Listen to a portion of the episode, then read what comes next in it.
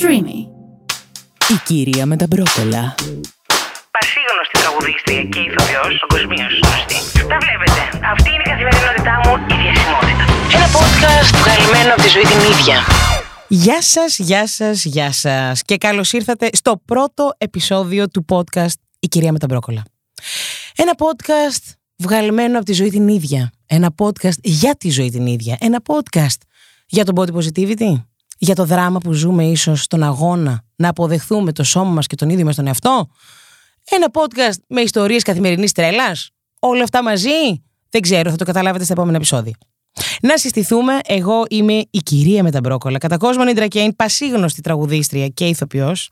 Παγκοσμίως ε, γνωστή. Τα βλέπετε. Αυτή είναι η καθημερινότητά μου, η ζωή μου, η τέχνη μου, το επάγγελμά μου. Η διασημότητα. Αχ, και είμαι η κυρία με τα μπρόκολα και θα σας πω πώς βγήκε αυτό το nickname που με ακολουθεί τουλάχιστον τα τελευταία, να πω, έξι χρόνια, μπορεί να είναι και λίγα.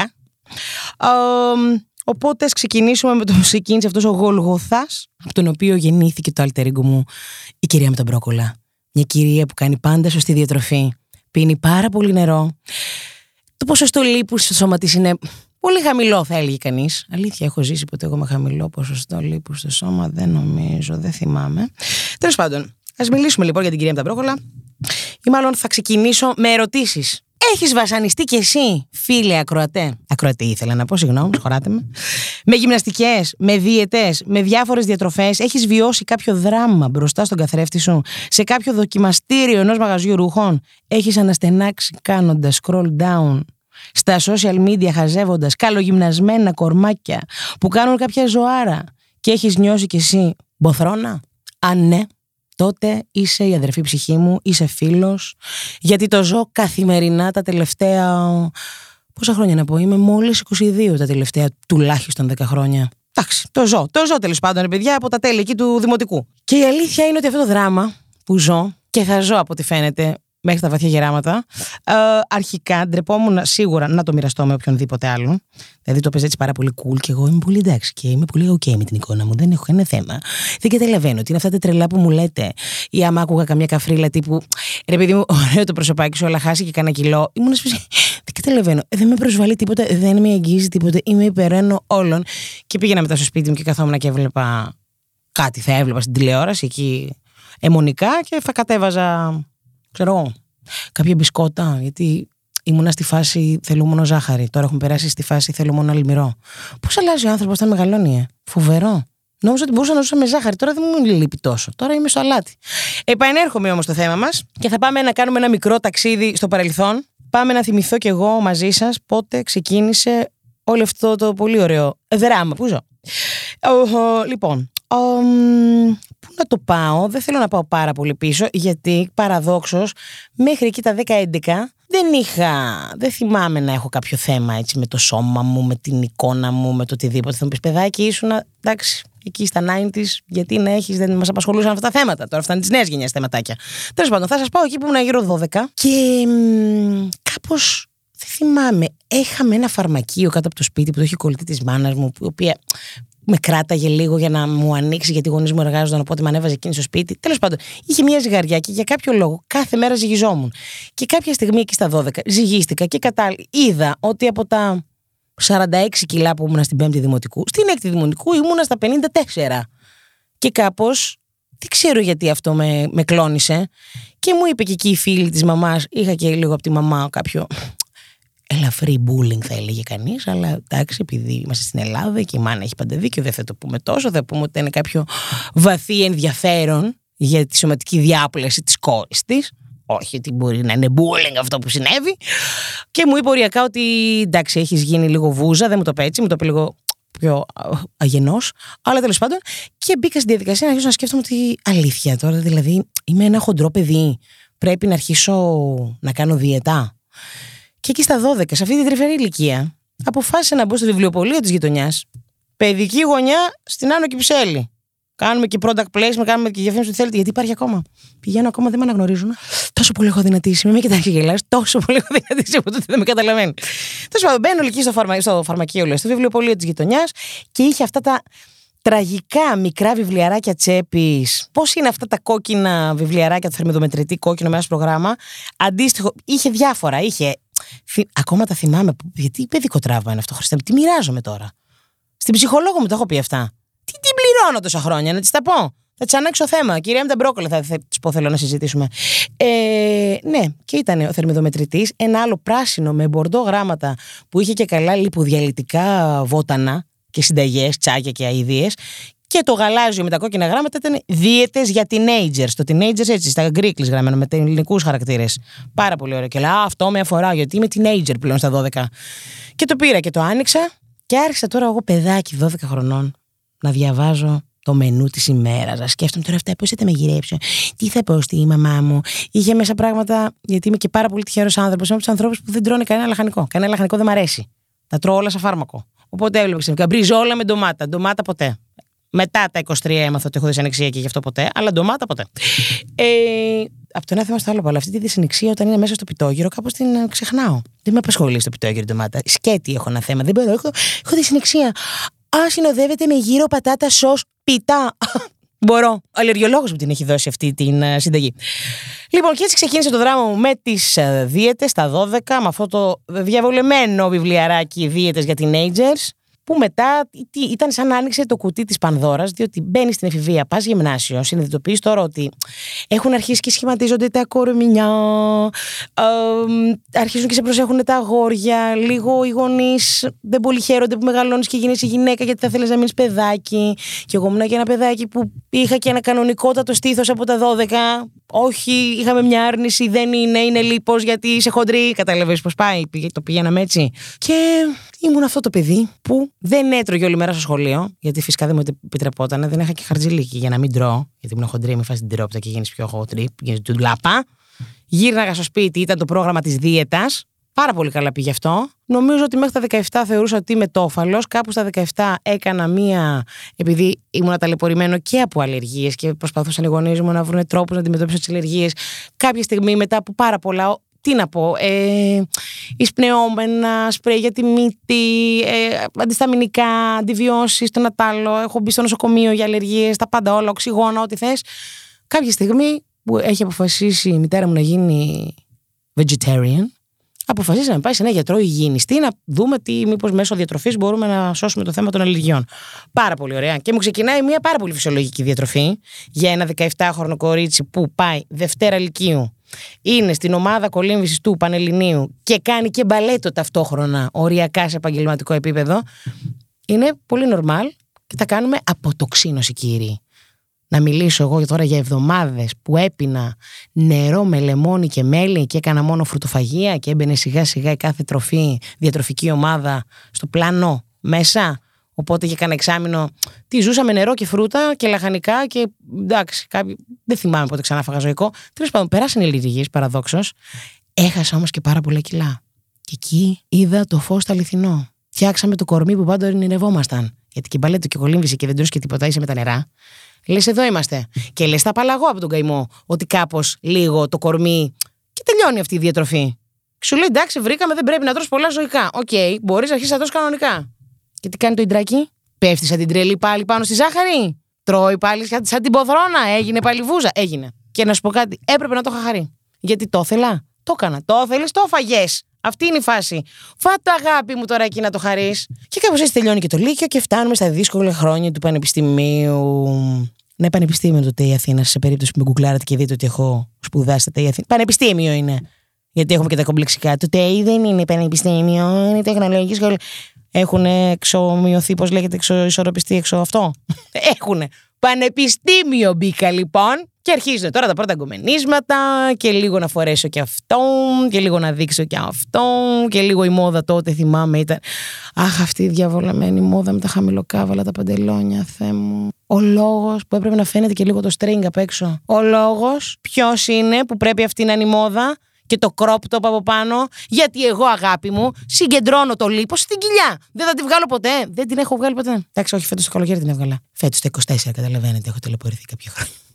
Ε, ναι, οπότε ξαχρόνει το πανεπιστημίο, αρχίζεις, γνωρίζεις κόσμο, αρχίζεις τώρα τα σοβαρά τα γκομενίσματα, αρχίζεις και σκέφτεσαι τώρα εγώ πρέπει να γδυθώ, αυτός θα με δει και πώς και πάμε όλοι για μπάνιο και τι μαγιό θα βάλω, να βάλω γιατί εγώ έκανα και την κολύμβηση που ήμουν με το αθλητικό που τόσο σε λίγο. Και ξαφνικά είναι σε φάση όλες οι φίλες με το τριγωνάκι, το βυζάκι έξω και εσύ λες, ναι, ωραίο το βυζάκι, αλλά κάτω από το βυζάκι έχει και ένα κιλάκι, το οποίο κιλάκι είναι τουλάχιστον πέντε μήνες εγκυμοσύνη και αλλά δεν είμαι έγκυος, είναι όλο λίπος, αλλά είναι όλο πτυμπέρ, μπισκοτάκι που αγαπώ και μπορώ να φάω τέσσερα πακέτα στην καθησιά μου. Μη στενοχωρηθώ. Πτυμπέρ είναι η πρώτη σκέψη. Όχι τώρα τελευταία, είναι το πιτόγυρο. Αλλά μέχρι πρόπερση ήταν το πτυμπέρ. Και όπως καταλαβαίνετε, δεν είμαι πολύ καλά. Δεν έχω υπάρξει πάρα πολύ καλά με το θέμα της διατροφής. Έχω ζοριστεί, έχω πιεστεί και εκεί στο πανεπιστήμιο κάπου φτάσαμε, τυλτάραμε. Γιατί έχεις, αν έχεις και σχόλια από γκόμενους ενδεχόμενος που θα σου πούνε ότι ρε παιδί μου, τι υπέροχο πρόσωπο που έχεις, αλλά λίγο να γυμναζόσουνα. Δηλαδή, μου το έχει πει αυτό γκόμενος σε ραντεβού. Έχουμε πάει βασικά εκδρομή, όχι ραντεβού. Εκδρομή στο Βόλο, μεγάλη παρέα και είναι ένας πάρα πολύ ωραίος τύπος. Και τον χαζεύω, τι να κάνω. Και κάπως δείχνει κάποιο ενδιαφέρον και λέω, α, τι πάρα πολύ ωραία. Και έχουμε καταλήξει, είμαστε όλοι μαζί σε ένα σπίτι, δεν θα πω κάτι shocking. Είμαστε στον καναπέ και είναι αυτό το ωραίο το χαμούρεμα που όλοι έχουν πάει ο καθένας σε κάποιο δωμάτιο και χαμουρεύουν τον κομμενάκι. Και ότι πάνω από τα ρούχα τώρα, έτσι. Ο τύπος με φυλάει, φιλιόμαστε, φιλιόμαστε. Και πάει να μου βγάλει το φούτερ και πιάνει την κοιλιά. Και μου είπε το άτομο πάνω στο χαμούρεμα, καλά, ε, θες τρελή γυμναστική. Κάποιος να μου πει γιατί δεν του έριξα μια κουτουλιά τότε. Γιατί το ανέχτηκα αυτό. Η ψυχολόγος μου ακούει. Θα τη βάλω να ακούει αυτό το podcast. Έχω πράγματα να μοιραστώ. Είδατε τώρα τι βγαίνει, βγαίνει, βγαίνει εδώ στο μικρόφωνο που δεν τα έχω πει ποτέ. Πώς τον λένε αυτόν, θα τον ευρώ. Θα τον βρω στα social media. Θα τον διαλύσω. Θέλω να δω. Έχει γίνει πώς είναι τώρα. Γιατί εγώ αγάπη μου τι είμαι. Είμαι ένα είδωλο. Είμαι μία. Θα μιλήσω να πω κακιά λέξη μπορώ. Εγώ τώρα έχω γίνει μούνοβλα. Θα σας πω την μούνοβλα. Θέλετε να κάνουμε ετυμολογία της μούνοβλας. Είναι αυτό που καταλαβαίνετε. Στον υπερθετικό βαθμό μαζί με Παύλοβα, γιατί είσαι και Παύλοβα το γλυκό. Γιατί είσαι πολύ θελεκτική, για να δείτε ότι μιλάμε σωστά ελληνικά, αν και μαύροι μιλάμε ελληνικά, και πολύ γλυκιά ταυτόχρονα. Οπότε, μουν, οχα, με Παύλοβα, μούνοβλα. Είναι η νέα αγαπημένη σου λέξη. Θα τη βάλεις στο λεξι, λεξιλόγιό σου. Θα επικοινωνήσεις με τον Μπαμπινιώτη, γιατί πρέπει επιτέλους αυτή η λέξη να, γίνει, να μπει επίσημα στα λεξικά. Πόσο μας διευκολύνει. Καθόλου προσβλητική, μόνο αποθεωτική. Και η μούνοβλα μπορεί να είναι και άντρας και γυναίκα. Δεν έχει φίλο. Όποιος θέλει είναι μούνοβλα. Είναι ο ή το μούνοβλα. Αυτά. Κάπως έτσι λοιπόν, παιδιά, έχω περάσει στο θέμα της α, διατροφής. Α, μ, γενικά πάρα πολύ καλά. Και με τούτα και με εκείνα φτάνουμε στα μετά τα είκοσι πέντε τέλος πάντων, όπου έχουν, είναι πλέον στη ζωή μας κανονικά τα social media και... Βλέπω, κάνω το scroll down, scroll up, ό,τι θες σκρολάρω, χαζεύω στο Instagram, στο Facebook, παντού, στο Twitter, βλέπεις μόνο κορμιά, θανατηφόρα, influencers, το ένα το άλλο, ε, χάπια δυνατίσματος, ζελατίνες να τυλιχτείς, κρέμες αδυνατίσματος, νέα είδος, νέο είδος γυμναστικής, νέα διατροφή, φάε τη σούπα του αυστροναύτη, λαχανόσουπα, φάε, τρώγε μόνο... Τι, να μιλήσουμε τώρα για δίαιτε, Atkins, Dukan, Keto... Ό,τι θες το έχω κάνει. Έχω επισκεφθεί στη ζωή μου τουλάχιστον, να πω, αν πω έξι διαιτολόγους, θα πω λίγους. Γυμναστικές, ό,τι θες έχουμε δοκιμάσει. Τα εμπό, ε, αερόμπικα απλά. Μέχρι τα δεκαεπτά, οκ, okay, έκανα κολύμβηση και χορό. Χορό συνέχισα μέχρι τα είκοσι κάτι. Ε, μετά πήγαμε αερόμπικ, step, τα εμπό, πιλάτες, γιόγγες, μόγγες, ντόγγες. Τα πάντα όλα προκειμένου να λιώσει το κορμί, να φύγει η κοιλιά. Να, να, να μπω στο ρούχο που φόραγα στην πρώτη ηλικίου. Δηλαδή, φτάνεις τριάντα χρονών και λες γιατί δεν μπαίνω στο παντελόνι που φόραγα στην πρώτη ηλικίου. Γιατί ήσουν στην πρώτη ηλικίου. Γιατί ήσουν παιδάκι. Τώρα είσαι τριάντα.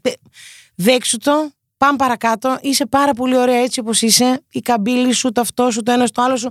Εντάξει, τώρα έχουμε φτάσει σε αυτό το level τώρα. Αλλά συνεχίζω. Και εκεί στα social media που ξεκινάει η όλη φάση, λέω εντάξει, πώς να καταπιέσω για άλλη μια φορά τον εαυτό μου και να μείνω σταθερή σε ένα πρόγραμμα διατροφής, σε ένα πρόγραμμα άθλησης. Θα το κάνω story στο Instagram έτσι για να μοιραστώ τον πόνο μου με τον κόσμο και να έχω και εγώ την πίεση ότι εντάξει, σήμερα θα δείξουμε τι φάγαμε. Φάγαμε αυτό. Το μπρόκολο μπήκε στη ζωή μου δυναμικά εκείνη την περίοδο. Γιατί σκεφτόμουν, τα συχαίνω με όλα τα λαχανικά. Το μπρόκολο είναι το μόνο που ίσως ανέχομαι. Με πάρα πολύ λεμόνι, πάρα πολύ λεμόνι και βρασμένο μέχρι να γίνει νιανιά, σε φάση να μην το νιώθω, μην νιώσω κανένα κράτς. Ε, και ταιριάζει με όλα. Θα βάλεις διπλά ένα κρεατάκι, θα βάλεις λίγο ριζάκι, θα βάλεις και με το ψαράκι, θα ταιριάξει και με όλα. Λέω, άντε, μπρόκολο, μπρόκολο. Και έτσι βγήκε η κυρία με τα μπρόκολα που έκανε διάφορα βίντεο στα social media και έλεγε πόσο πολύ υποφέρει και πόσο δεν της αρέσει και πόσο σχαίνεται. Και εκεί που κάπως εγώ το είχα στο μυαλό μου ότι είναι κάποιο τεράστιο βήμα και ας το κάνω χιουμοριστικά για να μην καταλάβει και ο κόσμος ότι μ, είμαι κανονικά προβληματική, δεν έχω πρόβλημα στο κεφάλι μου. Μην καταλάβει ότι είμαι εγώ το φοβερό χιούμορ και από αυτό σαρκάζομαι και που μέσα μου μαράζω. Να έλειωνα, έσβηνα, χανόμουνα, ήθελα να πεθάνω. Δεν γινόταν. Δηλαδή, αν δεν έβλεπα στη ζυγαριά εξήντα τέσσερα κιλά, να θυμηθούμε ότι τελευταία φορά εξήντα τέσσερα ήμουνα, αν όχι στην πρώτη ηλικίου, στην τρίτη γυμνασίου. Εκεί, αυτό ήταν ο στόχος. Στα εξήντα τέσσερα πρέπει να μπούμε. Πρέπει να φοράω, τι να πω, όχι small, ούτε extra small. Αρνητικό νούμερο στο παντελόνι. Ε, δεν γινόταν. Είχα αυτή την αιμονή. Είχα πάθει αυτό το τσότσο. Και εκεί που λέω, εντάξει, θα το μοιραστώ έτσι χιουμοριστικά. Αρχίζουν και σκάνε τα μηνύματα και γίνεται ένας πανικός. Και συνειδητοποιώ ότι, παιδιά, κανείς μας δεν είναι καλά εκεί έξω τελικά. Κανείς δεν είναι ευχαριστημένος με την εικόνα του, με το σώμα του. Και λες πόσο κρίμα. Γιατί μια ζωή έχουμε. Με αυτό το κορμί θα την πάμε. Να μην γουστάρουμε τουλάχιστον. Και στην τελική κάθε κορμί, ό,τι κιλά να έχει. Ό,τι, δεν, δεν ξέρω καν πώς έχει βγει το ποιο είναι κατάλληλο βάρος, το σωστό βάρος για τον καθένα. Ποιο, γιατί. Δεν μπορώ να περπατήσω, δεν πάω παρανάσα. Οκ, okay, ρε παιδί μου, να μπω στη διαδικασία. Μπορεί και πάλι την άλλη να γουστάρω, να μην μπορώ να παρανάσα. Να ξέρω ότι μπορώ να πάρω μέχρι δύο ανάσες και μετά ξεκουράζομαι. Μπορεί να γουστάρω να αυτή τη ζωή μου. Να το απολαύσω. Επίσης, γιατί πρέπει να υπάρχει κάποια κόμπλα με το να φορέσω αυτό το μπλουζάκι. Μ, όχι. Εγώ, ας πούμε, που κουβαλάω την κόμπλα αυτή με την κοιλιά μου. Που φέτος, δηλαδή ντροπή, έβαλα μπικίνι στη ζωή μου και το έβαλα περήφανα και ένιωθα και θεάρα. Που δεν έχω το six-pack. Έχω ένα στρώμα λίπους πάνω στην κοιλιά. Να κάνουμε. Κάπου το six-pack είναι βαθιά μέσα γιατί το σώμα θυμάται, παιδιά.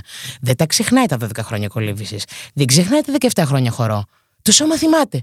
Μπορεί να μην το θυμηθούμε κι εμείς ποτέ ξανά μαζί του, να μην το ξαναδούμε δηλαδή. Αλλά κομμάτια να γίνει. Θα ζήσουμε χωρίς να βλέπουμε το six-pack.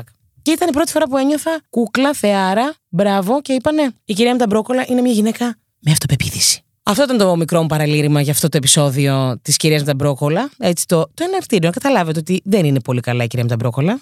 Τρώει πάρα πολύ μπρόκολο ενώ το συχαίνεται. Αρχίζει να κάνει κάποιες δοκιμές και κάποια άλλα λαχανικά τα οποία συχαίνεται όλα. Θα μιλήσουμε και γι' αυτό. Κάπως δεν ξέρω, δεν ξέρω πώς να το αναπτύξω αυτό. Δεν μ' αρέσουν τα λαχανικά. Δηλαδή, γεννήθηκα για να τρώω υδατάνθρακα, γλουτένι και ζάχαρη. Πού το κακό! Κάποιοι άνθρωποι γεννηθήκαμε γι' αυτό. Δεν είμαστε όλοι για όλα, παιδιά. Άλλοι είναι για την άθληση, για το fitness. Ο αδερφός μου είναι για το fitness. Δηλαδή, εγώ είμαι στον αντίποδα. Δεν πρέπει το ένα παιδί να είναι fit και το άλλο είναι μπαμπάτσικο. Αυτό. Οπότε έχω καταλήξει στο εξής συμπέρασμα: όλα τα κορμιά είναι καβλερά. Είναι γεγονός. Θα πω σε αυτό το σημείο ότι όταν ήμουν τα περισσότερα κιλά που έχω πράξει στη ζωή μου, είχα τις περισσότερες επιτυχίες στο αντίθετο φύλο. Όχι ότι μας νοιάζει τώρα αυτό. Αλλά όλοι έχουμε περάσει σε αυτή τη φάση. Ανάλογα, το δεν έχει να κάνει με τη σεξουαλικότητα τώρα και το φύλο που μας αφορά. Όλοι θέλουμε να αρέσουμε σε αυτό, εκεί που θέλουμε να αρέσουμε. Και μας απασχολεί το αν θα είμαστε θελκτικοί. Λοιπόν, παιδιά, όταν εκεί που ένιωθω ότι είμαι η απόλυτη βούζα οκτακόσια κιλών, όσα και να ήμουν, εγώ ένιωθω ότι είμαι οκτακόσια, ότι είμαι μια μπουλντόζα που δεν μπορώ να σηκωθώ. Θα κάτσω κάπου και θα το σπάσω τα πόδια κάποιου. Είχα τις περισσότερες επιτυχίες. Τι λέει αυτό λοιπόν, κύριοι, για τον κόσμο εκεί έξω? Το κύριοι ήταν γενικό, απευθύνεται σε όλα τα φύλλα. Τι λέει για μας? Μήπως μας το έχουν φορέσει το ότι πρέπει να είμαστε κάπως? Μήπως θέλουμε να είμαστε κοινωνικά αποδεκτοί, ακόμα και στο λέγοντας ότι μας αρέσει και τι μας ελκύει, ενώ μας ελκύει κάτι άλλο? Σας προβλημάτισα? Έγινε βαθιά κοινωνική, καταγγελτική ενδεχομένως? Εξελίμαι. Θα σας αφήσω σε αυτό το σημείο. Πρέπει να ηρεμήσω. Πάω να πιω ζωμό μπρόκολο ενδεχομένως. Θα πιω πάρα πολύ νερό. Θέλω να πίνετε κι εσείς νερό, να ενυδατώνεστε. Και θα τα πούμε πάρα πολύ σύντομα σε νέα επεισόδια. Τρέλας από ό,τι καταλάβει. Αυτά. Σας φιλώ, σας αγαπώ. Πιείτε νερό.